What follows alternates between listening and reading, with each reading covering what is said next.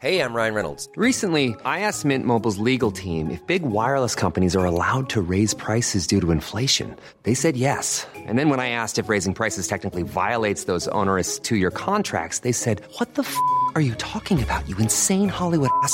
So to recap, we're cutting the price of Mint Unlimited from $30 a month to just $15 a month. Give it a try at mintmobile.com slash switch. $45 upfront for three months plus taxes and fees. Promo for new customers for limited time. Unlimited more than 40 gigabytes per month. Slows. Full terms at mintmobile.com.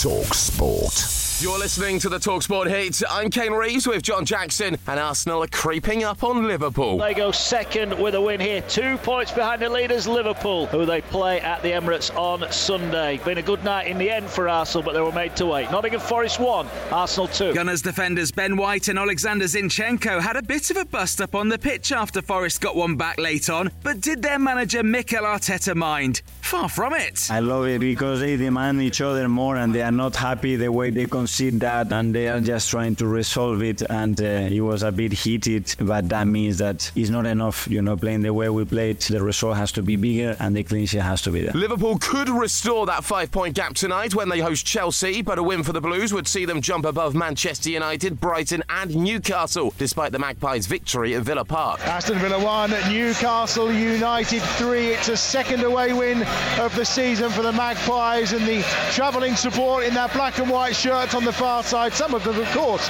bare chested as ever, are celebrating deliriously. Yeah, massive win for us. Not underestimated by me or anyone internally. And we knew we needed to win and perform well today away from home. You know, a lot of question marks asked about our away form. So uh, that's a big win. You know what? I bet Eddie Howe and the boys were celebrating all the way home. But as for Brighton, I can't imagine the bus ride back from Kenilworth Road was much fun after their 4 0 loss at Luton. That was a truly abysmal performance from them. Fair play to Roberto De Zerbi, not angry, just trudged onto the ground, shook hands with all his players, went straight to the referee, just shook hands, no arguments. Well, there's nothing to argue about, really. What a night for Luton Town. Elijah Adebayo scored three of the four goals as Luton made it out of the bottom three. And their manager Rob Edwards told Talksport how special it was to see their absent captain Tom Lockyer on the pitch ahead of the match. It's a great night for the football club tonight. You know, you can see our fans love him, they worship him for what he's done for this club. He's a special bloke, and tonight was a special night for him. Everton are the team that replaced Luton in the bottom three after their goalless draw at Fulham, and Sheffield United screwed up a golden chance to get off the bottom of the table. Sheffield United took the lead after just 20 seconds. Ben Brereton Diaz with the goal, but Eze got Palace level. Moments later, Sheffield United went back in front, but Eze leveled just before the half hour mark, and then more magic came in the second half. Michael Olise scoring the winner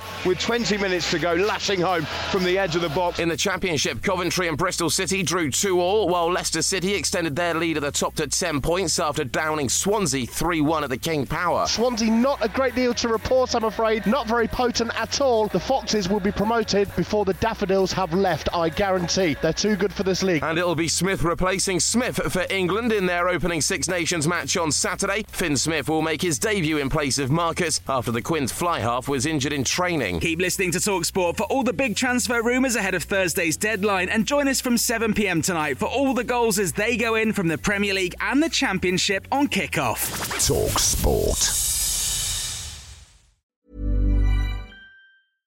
This message comes from BOF sponsor eBay. You'll know real when you get it. It'll say eBay Authenticity Guarantee. And you'll feel it.